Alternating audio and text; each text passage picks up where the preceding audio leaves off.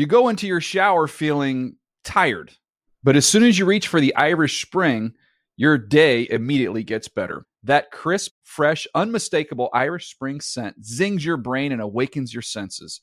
So when you finally emerge from the shower, 37 minutes later, because you pay the water bill so you can stay in there as long as you want, you're ready to take on the day and smell great doing it. Irish Spring Body Wash and Bar Soap. Fresh, green, Irish. Shop now at a store near you. Hey everyone, this is Jodie Sweetin from the podcast How Rude, Tanneritos. I've been needing a quick getaway with my family, and the 2024 Hyundai Santa Fe is the perfect vehicle to take us there. It has standard third row seating, so I'm able to pack my entire family, plus pets, in the car, while also having enough room for our camping essentials. Available HTRAC all wheel drive will get us through any dirt trails, and available dual wireless charging pads will ensure we never have to worry about getting stuck with a dead phone in the middle of nowhere. Visit HyundaiUSA.com or call 562-314-4603 for more details. Hyundai, there's joy in every journey. You know that feeling when you walk into your home, take a deep breath, and feel new? Well, that's what it's like to use Clorox Scentiva. Because Clorox Scentiva smells like coconut, cleans like Clorox, and feels like energy. It'll elevate any cleaning routine to not just clean, but also make every room smell like a tropical coconut getaway. Discover how Clorox Scentiva's powerful clean and refreshing scents can transform your space. Get yours in coconut or other fabulous scents at a nearby retail store.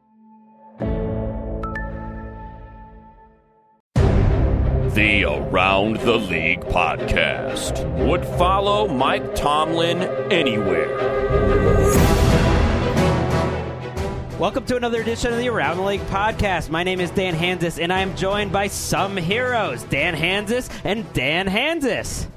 What? What? Oh, sorry. You well, know, that was uh, that was inventive. well, Dan complained over text messaging that he was not mentioned early enough in the show, uh, and he sent it where he, he sees where we're at in our thinking, and he said hashtag noted. So I just wanted to make sure if Dan's listening to today's show that we mention him a lot at the top. You've checked that box. I'm happy that Gregg is immersed in a book that Marc and I uh, Mm. really. I feel like it's my favorite football book ever, and I know you've read it. A Fan's Notes by Fred Exley, kind of a cult classic, but speaks metaphorically about football and life. Seems like just a classic in general, not a football book. There is that great feeling when you're just starting a book and you can tell quickly that it's going to be one that you always remember. I don't know. That's a great for a big nerd. That's a great feeling because I can tell this is it's going to be a winner. And it was uh, a book from my shelf that I. It was the version out of my household that I Mm. lent to Gregg. So points for my career potentially. Having How gone down close that road, is your bookshelf to your shirt closet? Uh, it's within a yard's distance. All, all joking aside, we we do miss Dan Hanzus, but yeah, I like you better, Marc. That that's fair to say. Um, let's get into it. We're going to have a big show today. We're going to talk a little news, and then we're going to bring in Bucky, Bucky Brooks here, our favorite recurring guest, really our only recurring guest right now, but he's coming back. He always brings the heat, and we're going to have a big, juicy conversation about a lot of NFL topics. But in the meantime, Gold Standard, how you doing? I'm good. How are you, Gregg? I am doing fantastic. Were you okay with that open the Hanzus bit? yeah, or- you took you took a risk, and I'd say you came out well. you know, we can't just do the same show and fall into the same routine week after week. We got to shake it up. But let's do some news. Let's do it. All right, let's start with the Colin Kaepernick contract. More details have come out since our last show on Wednesday. We learned that $61 million guaranteed is not really guaranteed. The 49ers can get out of the contract at really almost any year. Only $13 million is guaranteed. Uh, they can essentially make the choice after three years. If he's not playing well, they'll have only played Colin Kaepernick $43 million at that point. There's a lot of details here. Chris Wesseling, what do you make of all the criticism that the contract has gotten now after the fact? The criticism's crazy because it comes at a point, and and we have this almost every major contract in the NFL. Everybody weighs in on it before the details come out. And to me, I like to look. I know you do too. You like to look at the three-year window. who's getting paid what in the next three years.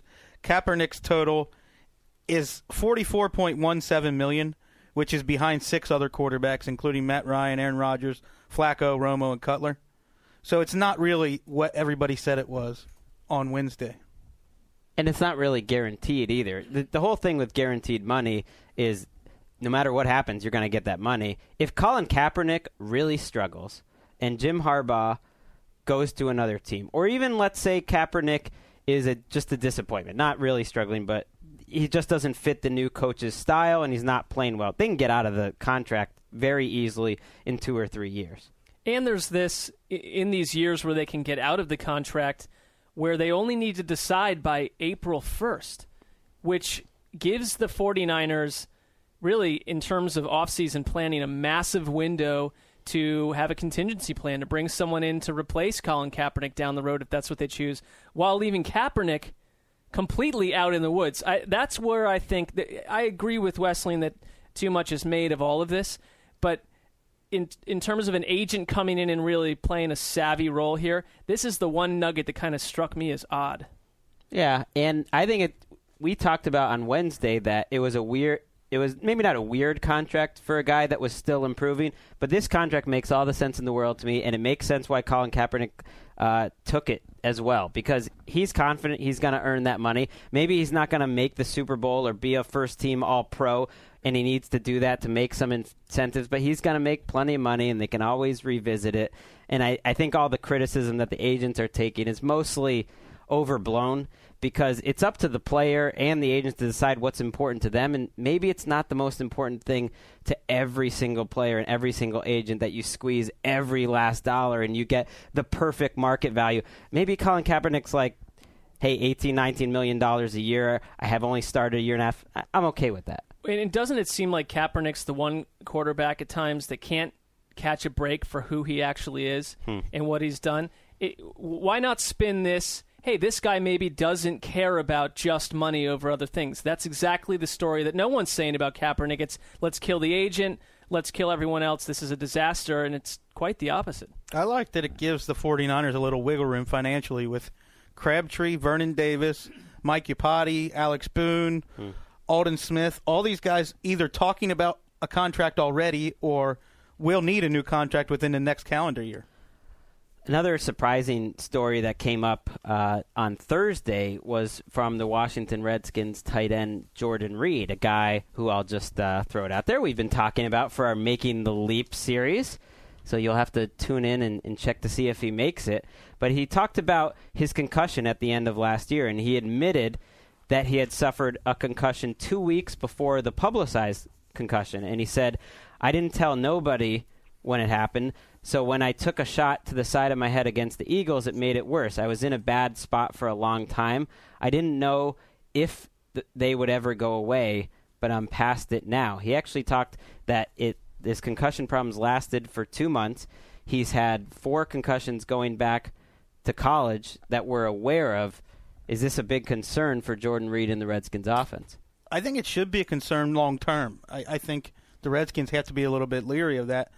But I, I, I don't think like um, it.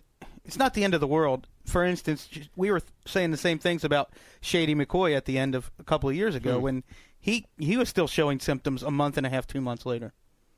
It's like I agree with that, and in, in in terms of Reed, there's a very good reason he's a making the leap candidate when he's on the field, and if he can get past those problems, the guy has the ability to be a star.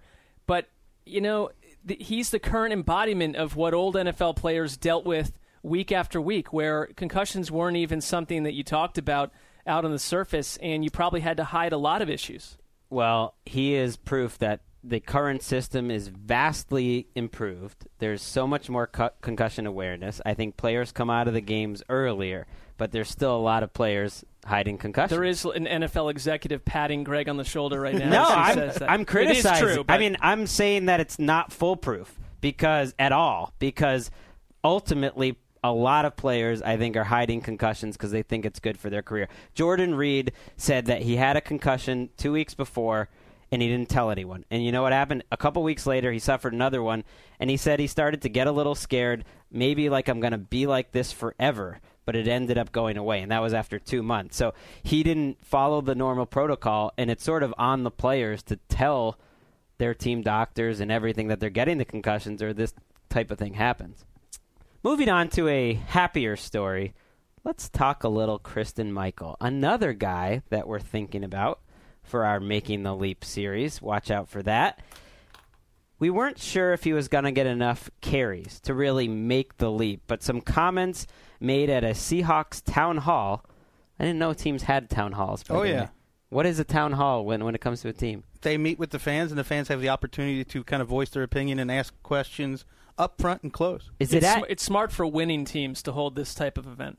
why? What about losing teams? It's it can go awry. You don't want to be. You don't want a, sh- a, a shoe thrown at your head. Is it literally held at a town hall, at a city hall, or is it? I think it's in a. just a colloquialism.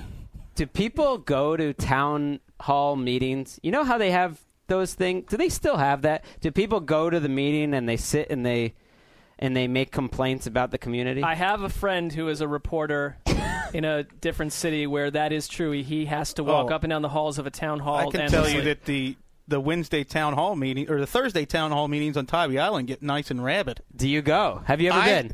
I made a deal. I- I've told you guys that the mayor of the mayor of Tybee Island is a guy I grew up with and was my roommate uh, right after when I was delivering mail, basically. And when I moved to Tybee, I had to make a deal with him that I would not get involved in politics or attend the town hall meetings. Well, why do I have a feeling those meetings veer away from simply, you know, quaint political discussion on Tybee because Island? many a wayward soul wanders into these meetings. Mm. Gold standard. Have you ever been to a town hall meeting? We're really off the I rails haven't, here. but I, I watched the town hall with Pete Carroll today, Mm. and my favorite part was the fact that people didn't even have concrete questions prepared. They just really wanted to talk to Pete Carroll. so a bunch of hands would go up, and, and cheerleaders were going around handing out the microphones, and someone would get the microphone completely ill prepared, but like meeting their hero, and they were like, um, do you um, is there uh, mm, do you like football? Like those were the kinds Yeah, it was of like- questions he was it's like, getting. Do you remember that time when Richard Sherman batted away the ball, and then we went to the Super Bowl? Like, That that was awesome. that was awesome. uh, one of the things that Carroll did say. By the way, I think town hall meetings are going going bye bye, extinct. I can't imagine anyone in our generation ever going to a town hall meeting twenty years from now. If There you live there on an will- island, you there will probably be still no go. more That- town hall that is meetings. extremely cynical and probably accurate.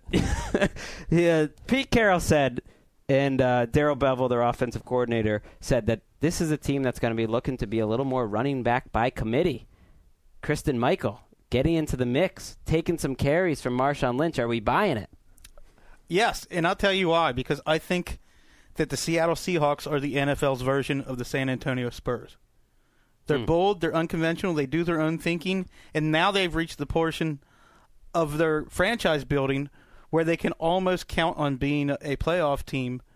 And whereas the Spurs are the first team in the NBA since 1976 not to have anybody play over 30 minutes a game, it makes all the sense in the world to extend Marshawn Lynch's career and at least make sure his legs are fresher in January. So why not get a guy like Christine Michael, whose Vine videos and OTAs are starting to look like Pamela Anderson videos? People are just people are people are just dying to get their hands on Oh, this guy. I was wondering where you're going with no, this. this guy. I like it. I feel like Kenny Britt's vines are a little more like Pamela Anderson videos. No, I mean just the quench to have these these videos where he's just leaving defenders. They can't even catch him. Wha- One of the privileges we have where we got to go to Orlando, for instance, and talk to a guy like John Schneider behind the scenes where he was a little, little more relaxed.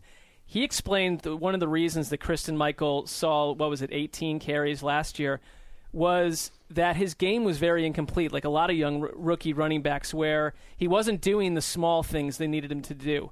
And they, one thing they mentioned last couple days is he's doing those things now. His hmm. role is going to increase. And a lot of people said, oh, this sounded like a mechanism to get Marshawn Lynch back into the OTAs, building. he's right. skipping OTAs Right, and I, and I think that that is actually not the case because there's no real threat of Lynch not being a part of this team. They know what he can do.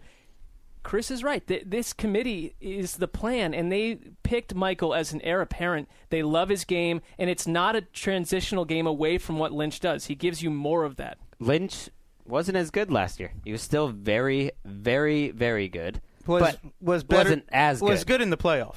Yeah, I'm just saying overall, he was at a point where you were talking him as maybe the clear number two running back in the NFL. Probably wasn't at that level, so why not give some love to Christine Michael? I like the town hall thing, if only because it gives Pete Carroll a chance to just take a little dig at Jim Harbaugh. Most coaches are so afraid to throw shots, and he said Harbaugh, you know, he hemmed and hawed. He gave a bunch of politically correct answers when asked about Harbaugh, but then he said he's a great coach, and he's a great coach, and we love beating him. just a little. Why little- wouldn't you love beating? him? Yeah, why wouldn't I? Would love to beat Jim Harbaugh. He has to be one of the most be- guys that you would love to beat. Oh yeah. Tells Take you've done your homework if you do. The the best part of all of it though was that Pete Carroll had like the old man laugh at the end of it. He was like, "Yeah, that was a good one." Uh, so that's the news today, and we're going to keep the news pretty short because I'm so excited for our next guest, a former second round draft pick in the NFL, former scout, has worked in the front office, and we love having him back on the show to tell us what he is hearing around the league. Let's welcome into the podcast Bucky Brooks. Great to have you back in the studio. And uh, I wanted to start talking about something you wrote on the site, and you, you ranked the best duos of wide receivers in the NFL, and you put Pierre Garcon and DeSean Jackson number one on that list. I was very surprised to hear that, and then actually this this morning, uh, Thursday morning rather, on NFL AM, Garcon said that's our goal to be that number one duo to pass Alshon Jeffery. Uh, and Brandon Marshall. So Pierre is on your side. Make the case for the Redskins. Well, you know, the thing about the Redskins, what, what I was doing, I was trying to look at the entire receiver corps. So from one to five, or how many they have on their squad.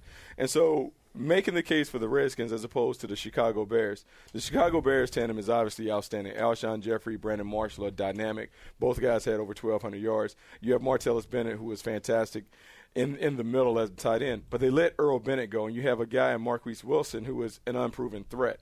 When I looked at the Washington Redskins, the fact that DeSean Jackson and Pierre Garcon are both outstanding playmakers. DeSean Jackson, we know what his big play ability is. Pierre Garcon led the league in receptions. And then you had Jordan Reed, who's kind of flying under the radar, but this guy, 67% of his balls, his receptions went for first downs. And they signed Andre Roberts, not knowing that they would get DeSean Jackson. So you have three starting receivers plus a tight end. I think that separates them from other people because hmm. the depth and diversity and all the pieces of the puzzle complement one another, which I think is essential to a good passing game. So you would give the best duo maybe to another team, but the best group to the Redskins. Complete group, I think the Washington Redskins would, would I do think that. Andre Roberts flies under the national radar, Mm. but Bucky will probably tell you he's excellent after the catch. You know, I mean, and so now, man, I'm All three really of those excited. guys are excellent after the catch. I'm really excited to see what Jake Gruden and he said something yesterday that I thought that was really outstanding in his press conference. He talked about we want to have an offense that has the ability to run counter to anything that the defense does.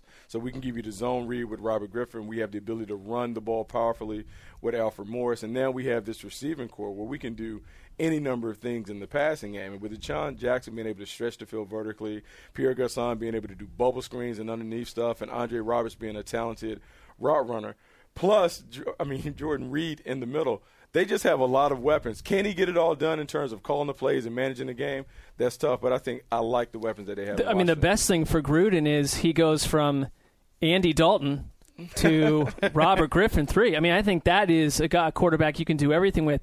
With DeSean Jackson, though, are those numbers from last season?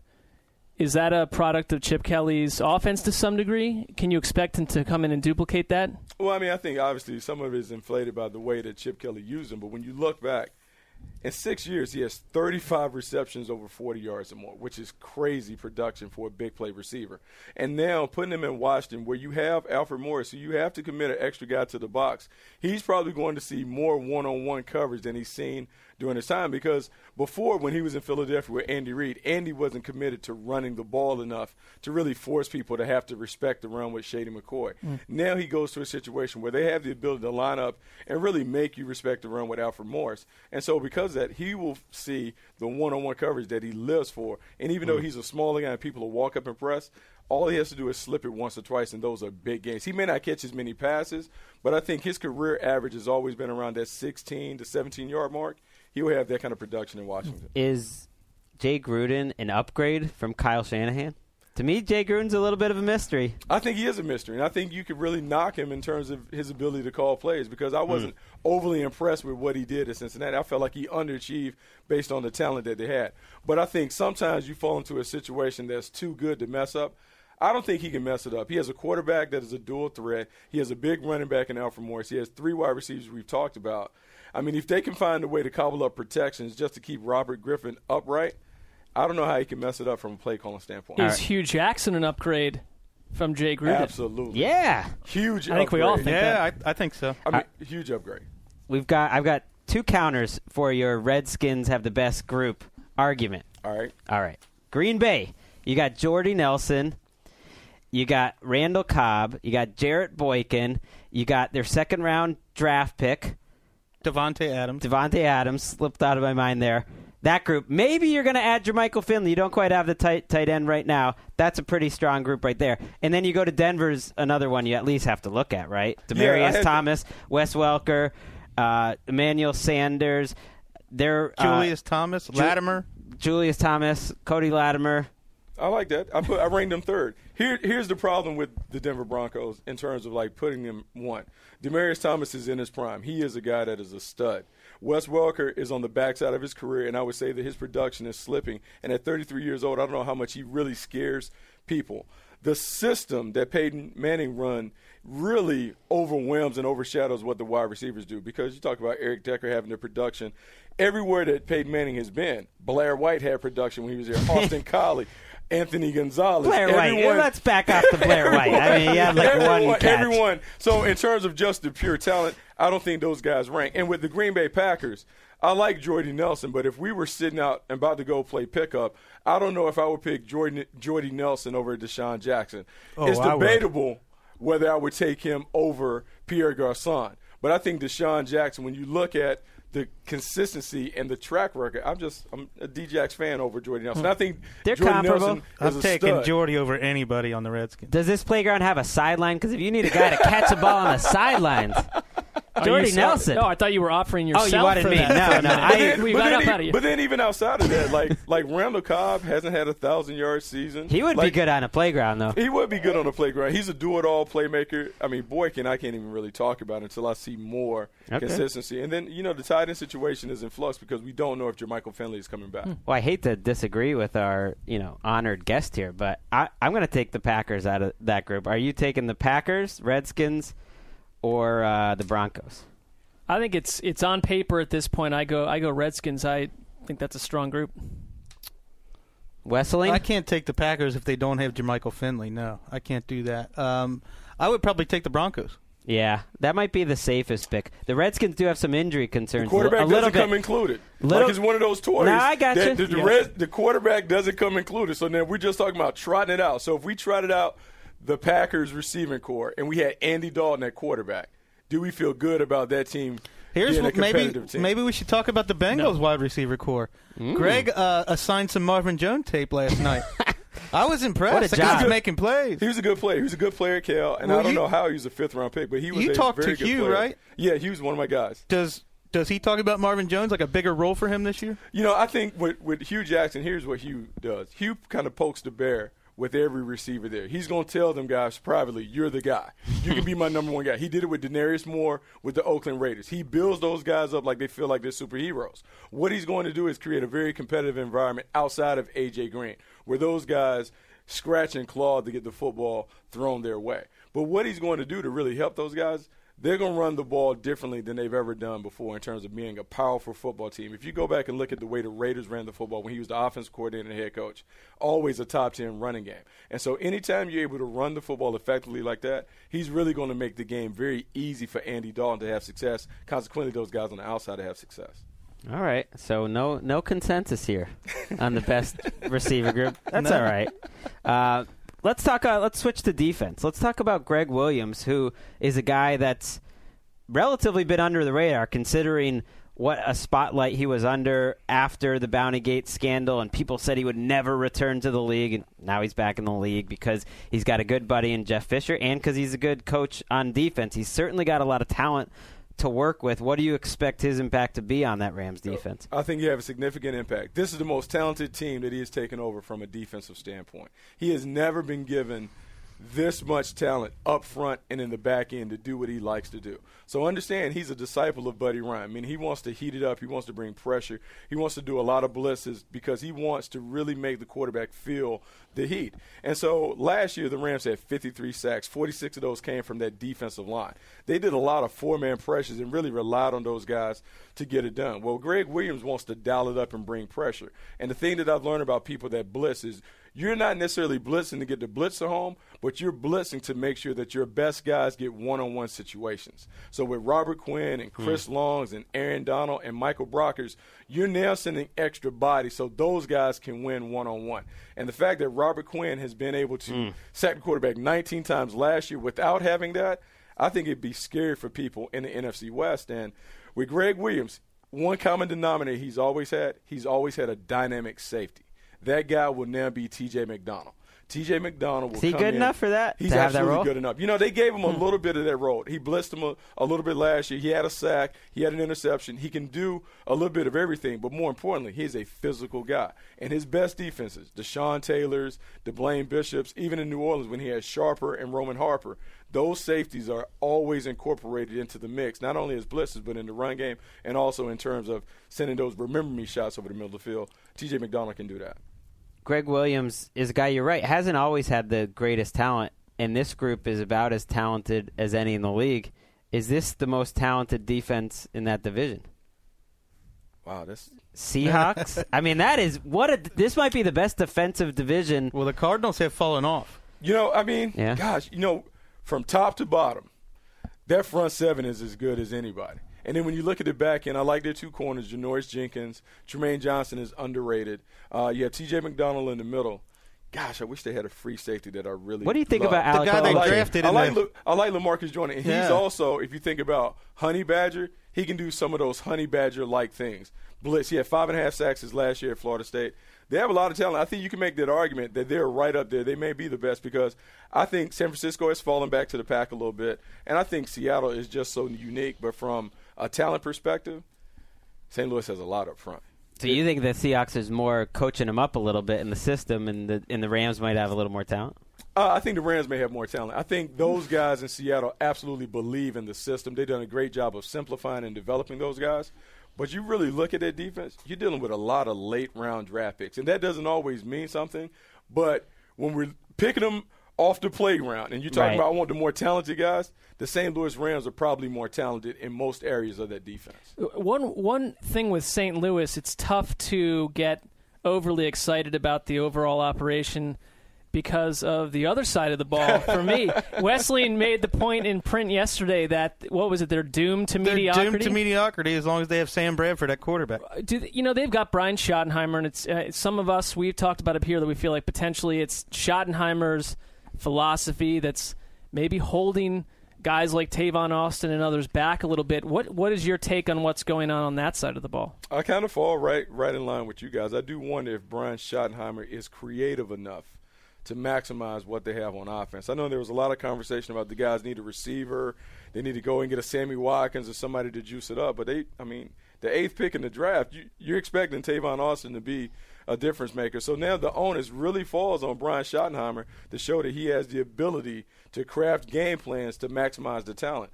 We can say whatever we want to about Jim Harbaugh and what the San Francisco 49ers do. They're proving that Greg Roman is creative enough to create big play opportunities. Hmm. Arizona, we know what Bruce Arians does, what he did with Carson Palmer last year, what he's done traditionally with his offenses. Brian Schottenheimer has to step his game up and show that he has the ability to craft game plans to not only – make Sam Bradford look good, but to generate enough points to compete in a tough NFC West. They've pumped a lot of resources into that wide receiver corps. Jared Cook got a monster contract. All of their wide receivers, Brian Quick, Givens, Stedman Bailey, Pettis, these guys are all second, third round draft picks. Yes. Yeah, I mean, it, it's time for those guys to grow up. And look, ultimately, we will judge them by the way their quarterback plays. But the way the quarterback plays will be determined on how Brian Schottenheimer crafts it around. He should sit hmm. down with Sam Bradford and figure out what he does really well and make sure that he does that over and over and over again. That's what the great play callers do. They take the hmm. strengths of the quarterback and they find a way to recycle those same concepts over and over again by giving you window dressing with formations and motions. I feel better now. I was feeling guilty for a while that we've, you know, just to the entire Schottenheimer family that we've unfairly disparaged him for months in this studio. but now Bucky says it's cool. Well, I mean, we I can think- I keep, it's we cool. I can keep killing Brian. Thanks. I, I played for his dad, so I understand. Oh, you did? And, and Brian and Brian was always around the program. And Brian uh, coached in San Diego. He did some stuff at SC, so he's been exposed to a lot of things. And he was, you know, obviously the offensive Bucky's showing off his Jets. back pedal right here. I know. no, no, no, no. But I'm, no, I, I come at him because I completely believe that in New York, he killed him. I believe the Jets had a team that was worthy of being a team that could go farther than they did. But offensively, he never figured out how to maximize what Mark Sanchez was or what he wasn't. He asked him to do too much. Part of being a good coordinator is understanding clearly what your guy can do and only put him in a situation where he's asked to do So that. we should almost be thankful as football fans that Robert Griffin III and Manziel didn't wind up in St. Louis. Yeah, because I, I, I, I wonder. I mean, I, I don't know. I like this new if nickname Brian- for RG3, by the way. Sorry. What did I call it? Robert Griffin three. I don't know. That's You know, twice now. I just see things in print. Yeah, because it takes it takes a creative mind. It takes someone that can think outside the box, and he's very tied and rigid to the West Coast system. But also understand he learned it from Paul Hackett, and Paul Hackett is a guy that has experience in the West Coast, but he doesn't strike you as a creative, innovative mind when it comes to drawing up plays and trying to create these game plans. So hmm. for Brian, it's a challenge to think outside of the box, and also he also sat at the dinner table every night with his dad, who was like, like we're gonna run it, Yeah. not turn it over, and find a way. That that kind of seeps into your thinking. it's interesting that you mentioned asking Mark Sanchez to do too much because in the book Collision Low Crossers, which is about the 2011 Jets season, it's funny during the lockout, the, uh, Rex Ryan invites Jon Gruden in to talk to the coaches. And he got all over Brian Schottenheimer, wore him out, said, "Defend your point. Why are you asking Sanchez to do all this?" You the know, exact same Basically point you saying made. it was funny. all too complicated. It, it's funny because I had that conversation with a coach on their staff about how they always brought coaches in Yeah. to try and help him. They had not only Jon Gruden come in, they had Tom Moore come in. They tried to really show him how to call a game, how to structure a game, all those things. And there's an art to play calling, and we always talk about how the best play callers kind of have a stone cold mentality. When you watch this New Orleans Saints play, Sean Payton will go off the grid to dial it up to find a way to create a big play. Mike McCarthy, to me, is one of the best play callers I've seen in terms of the way that he attacks the game from that standpoint. Brian Schottenheimer has to understand how to set the table so that he can create those counter plays to what they do in a game plan. That's what Gary Kubiak has done. That's why they're able to create those big plays in the offense. I think Bucky's got a you got a great opportunity to write a NFL.com play caller power rankings. And I like that idea. I would say the Schottenheimer, Schottenheimer family should not read that or listen to anything that's happened here. Something weird with, with sons and families in that organization. You got Schottenheimer. You had Blake Williams running the defense last year, right? Basically, Gregg Williams' son. I'm not sure what was going on there while he was suspended. You know, just to hire some new blood in the NFL. so we uh, we we like to shine a light not just on the big time teams like the Cowboys and all that, but talk about some teams like the Rams and and the Chargers too. They haven't gotten a lot of attention this offseason, but they're having a change in their offense. No more Ken Whisenhunt. What are you looking for from the Chargers offense and, and Frank Reich this year? So I made the ride down to 405 to go to their first uh, OTA, and you know, surprisingly, when I got there, they were very organized, and I really dawned on me. Why that- was that surprising? Well, I, I was just, I was just I was just surprised that they were as sophisticated as they were the first day of OTAs. Got it. Watching them, that entire practice, they ran no huddle. Philip Rivers was in complete control of that offense, and I noticed because I looked back, I was like, "Oh, Frank Reich is is running the offense." So Frank and I played together in Buffalo, and really quickly in practice, I noticed that some of the K gun principles were in play. Some of the smash routes, some of the level concepts that you saw Buffalo run way back in the early '90s, they were running. But those same concepts were also a key part of what Indianapolis did for years. And because Reich spent a lot of time up there working with Peyton Manning and doing some of that no huddle stuff that was very simple, but it was very, uh, I guess, an intention to really execution. I think they're going to give Philip Rivers more leeway than he's ever had, and they're going to trust him to get it done running that no huddle system. I think you'll see them play at a pace that we haven't seen them play at, and I think they're ramping up, and they'll be far more exciting than we're used to seeing the Chargers in terms of the passing game. While you're here, we have to ask you something. We've been debating Ladarius Green. We love his talent, but I guess we're debating like is he going to be a 600 yard receiver or if he breaks out could he be an 8 or 900 could he actually overtake antonio gates in production Yes. You know, gosh, what's so tough is because Antonio Gates wasn't there. He's the veteran, he's established, but at some point you have to kind of pass the torch. I think Ladarius Green is ready to be the guy that assumes it. The key will be will they use 12 personnel? Will they use one back, two tight ends, some? How much will they use that? And how comfortable are they with trusting Ladarius Green to be the key playmaker between the hashes? When you look at that team and the way it's constructed, you have Keenan Allen on the outside. They're trying to get Malcolm Floyd back. You have Vincent Brown. You really don't have a, a, a proven commodity outside of what I'll say is Keenan Allen. So maybe they go with two tight ends early in the year, see how it works, and then eventually maybe Ladarius Green takes it over. Well, you're talking about this hurry up offense. That means more plays. That means more stats. Plus, you can't have an old 34 year old Antonio Gates running up and down the field on this fast break. You got a good point. Ladarius Green. that's a good point This- you don't want him to be the Shaquille O'Neal waiting for him to come back on offense when you're trying to fast break. This is good stuff, Bucky. Settle that's break- down, gentlemen. breaking some news on the fast break charges offense because that's a change from last year. Yeah, and what and, you know, last year they were so run heavy down the stretch, and it's I think that's what paved the way for them to sneak into the playoffs. And that Broncos game and that night game was interesting the way they attacked them. But also a guy like Danny Woodhead fits so well into Whisenhunt's offense. We saw him go get Dexter McCluster in Tennessee. What happens to some of those roles? Is is, is it going to all change? No, I think those roles fit well. I think the big thing is they also got Donald Brown. And so understand, Frank comes from, Frank Reich spent a lot of time in Indianapolis. And so if you think about how the Indianapolis Colts offense ran when Peyton Manning was really doing it, the running back was like a secondary option. They ran the football, but they were never like this rough and rugged, we're going to grind it and pound it. It was to supplement what the quarterback did. I think they're going to put the ball in major change hands. from their last six weeks of last year when Ryan Mathews was getting the ball 30 times a game. And he may still get it because see, here, here's what you have: you have different philosophy. Because Mike McCoy was with me in Carolina under John Fox, and the way that we ran the ball there and went to the Super Bowl was we pounded, pounded, pounded, pounded. I think it really depends on uh, each week what they see the weaknesses of the defense are, and really like. Now that we've seen Philip Rivers kind of go back to the good Philip Rivers, maybe they now have a more trust in terms of let's let Philip Rivers do his deal. He's an older guy. Let's give it to him and allow him to throw there the ball. seems the to be a, a philosophy in all of these offenses you're talking about. Is the new thing in the NFL, we saw how many resources the 49ers have put into the passing game now. They got Stevie Johnson. They're a run heavy offense, but it's the new thing you mentioned you want to be able to have your offense be able to counter every single thing the defense does. So you can't be just run heavy or just pass heavy.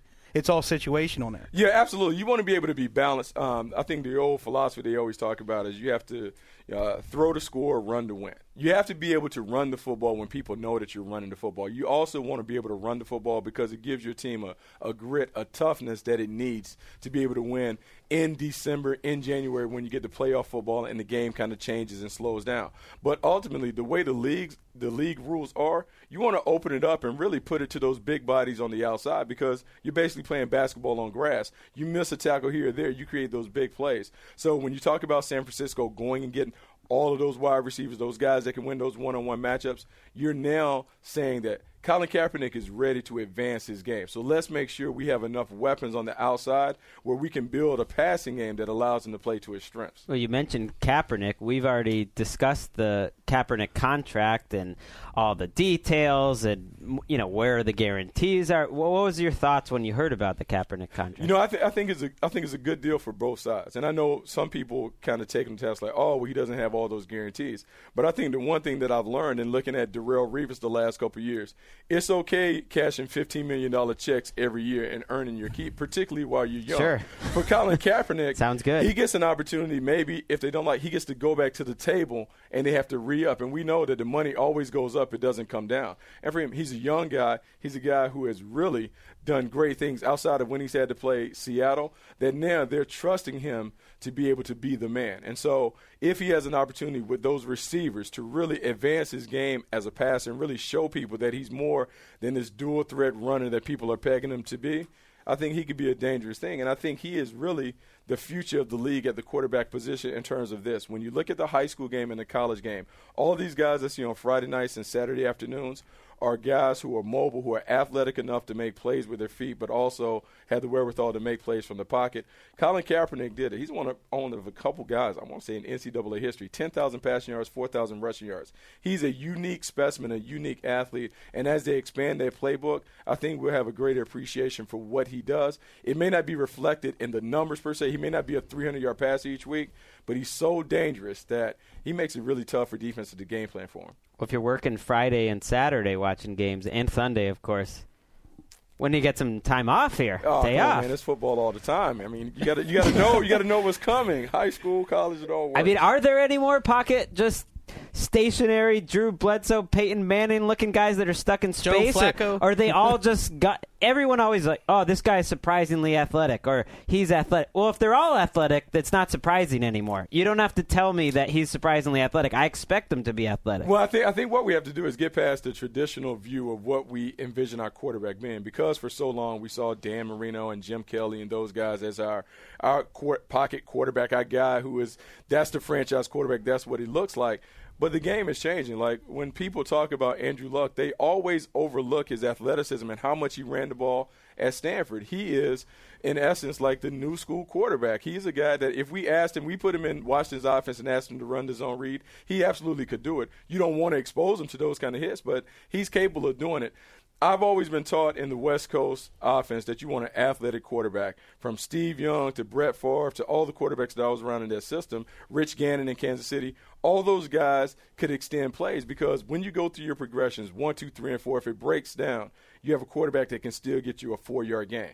Staying ahead of the change. Bill Walsh always talks about climbing in the pocket, trying to minimize the negative yards. That's what those athletic mobile quarterbacks do. But you can't be a guy that is run heavy, run only. You have to be able to throw from the pocket. But anytime you can run the ball, it creates problems for the defense. Before we let you go, let's get your thoughts on the revamped Steelers defense. The Just team of ATL. Oh, stop. That's the team of ATL? No, well, y'all- I'm- y'all I'm, take I'm fans? campaigning for it. No, well, we're- we're holding a competition. None of the teams are aware of this, but we're gonna. Last year, we chose around week five, six. We decided the Carolina Panthers were gonna be the team of around the league. We were in early on them before they really ran off. That's the team we're gonna root for as a group this year. It's now back open to competition. We're gonna choose a new team most likely, and uh, you know it has to be unanimous. And and Wes, he likes the Steelers as an option. I'm st- as Mayock would say, I'm standing on the table for the Standing on the table for the standing Steelers. for the But It's not a, it's not a bad team. we're banging on it. We're standing on it. they finally have flipped their roster where they're now young and athletic at linebacker. It took them a while to get to the point where they were able to have these young athletic guys. You have Jarvis Jones, who's a second year player who should be more productive. You have Worilds coming off on the other edge. You have Lawrence Timmons, who we still want to consider him young, but he's eight years in the league. But the guy that they drafted, Ryan Shazier, is a carbon copy of Lawrence Timmons. So now what you have, you have four guys in that linebacker corps that have the ability to rush the passer. And so when you think about Dick LeBeau and the way that he wants to dial up that old Blitzburgh package and all the stunts and games they want to run, they now have four guys in the second level that can do that. And with Mike Mitchell coming over from Carolina, I was one of the ones that laughed when the Oakland Raiders took him because he was hmm. an unknown player from Ohio. Al Davis takes him, puts him in the lineup. He goes to Carolina and he kind of shows up and makes plays. They did a lot of blitzing with Mike Mitchell back in the day with Carolina. I believe he will be the new Troy Polamalu in terms of the way that they use him. Watch him near the box, watch him coming down, making big hits in the passing game, and maybe Troy goes to the deep middle and doesn't play the role that he customarily played. if you're Johnny Manziel and you win that quarterback competition, and your week one start is against that defense in Pittsburgh, could you possibly have drawn a worse scenario for a rookie quarterback to deal with? Oh, it's absolutely nightmarish for a young quarterback because one, they're a three-four team. You never know which guys are alive in terms of coming. And part of the success the Steelers had back in the day because they were one of the few three-four teams. So when they would bring pressure, you had a tough time figuring out how you're going to block it for that week. So for Johnny Manziel, who is maybe un- not used to making checks, making hot calls, seeing side adjustments, it's a lot to process. In that first game, if he's a quarterback, I would expect to see a lot of Ben Tate, a lot of Terrance West, and then punting a lot on fourth down because I can't imagine them allowing him A lot to of throw fourth downs. Throw- I can't imagine them Punting to- on third Yeah, down. Why I- not? I can't imagine. I Go can't old imagine school. them asking him to throw it 25 or more times. That's a recipe for One disaster. quick one. Isaiah Crowell, we talked about him on our last cast. Why undrafted because of character issues, I'm assuming. But what's your take on this guy? Because, well, Wesseling used to watch him in the old college bar, and th- Yeah, they and- loved him, right? And uh, on Tybee Island, Georgia, you know, all out of UGA fans down there. The bar was crazy about this guy. I like that Marc's now using the podcast to get personal scouting reports for his own team. Hey, he doesn't I- care about no, the I'm- listener. It's I just all find for him, Mark. He's enigmatic because it's like un, to not have a team even take a seventh round flyer on him. You know, sometimes that character thing gets in the way and it prevents you from making a pick. But for him, it's an opportunity to really go in and show what he is. Sometimes when you're drafting in the seventh round, it works against you because you don't have an opportunity to pick and choose where you go to, where you have your best opportunity to make the team. He was a talented running back in Georgia. He goes to Alabama State. He's pro- certainly good enough. He's quick enough. He's physical enough. It's about can he find a way very early in the preseason to show people that he can be not only a, necessarily a bell cow, but a guy that can contribute in a role, but also play special teams. Because where he is, he's going to have to find a way to make a contribution as a cover guy, maybe as a returner, to mm. buy himself enough time to get on the field as a running back. I love it. That's some great stuff from Bucky Brooks. T- to recap, if if you guys missed or you kind of were zoning out over the last few minutes, we got some takeaways. Philip Rivers is going to fulfill his destiny as the up tempo, next level Peyton Manning. next level. It seems like something that's perfect for Philip Rivers. The Washington Redskins, Bucky Brooks says, is the best receiver group in the league. And he's smarter than us, so we'll have to agree with him. uh, Mike Mitchell. I, I hadn't really thought about his impact on Troy Polamalu. It might change Polamalu's role, and maybe it's just planning for life without Polamalu. This this could be his last year. And then uh, shut up about the Colin Kaepernick contract, everyone. Bucky Brooks says so. You just shut up about it, right? and stop criticizing. That's all I'm saying. I'm gonna just say it. I think uh, that was another A plus, another home run. I, Oh, I think sure. Bucky's now Thank locked in as a recurring guest, whether he wants to be or not. Right? like it. Yeah, we definitely. Not good news for Kevin Patra. we, we might not even have Dan back. Who knows? Uh, Bucky, thanks so much Hey, again. thanks for having me, man. It was great. Out of the park. Great having you, and uh, we'll talk to you soon. I feel like I, I just soaked in a giant sponge of like behind the scenes whispers and You don't feel like a dumpster. You know how he likes to talk about dumping off his knowledge. Some of that stuff was really new. The Chargers, you know, I know Marc, your shift is up today, so I guess I'll assign this one out to Chris Wesseling. I think we need to do a post on that Chargers information, the up tempo offense. That'd that be- was good. That was good stuff. Um, we will be back on Monday, and our humble host, Dan Hanzus, will be here. And we can't wait for him to get back from Texas. And we're going to be doing some Win West's Toaster next week. Zach, I know we're going to be in a different location next week at some point. These, this is all, yeah. We got technical difficulties, but that's what the ATL podcast is all about. Yeah, we're moving studios. They're going to be fixing up this studio during the summer, so we'll we'll come up with something. But we'll be back for three shows next week. For Zach, the Gold Standard, Marc Sessler, and Chris Wesseling, I'm Gregg Rosenthal. We will see you Monday.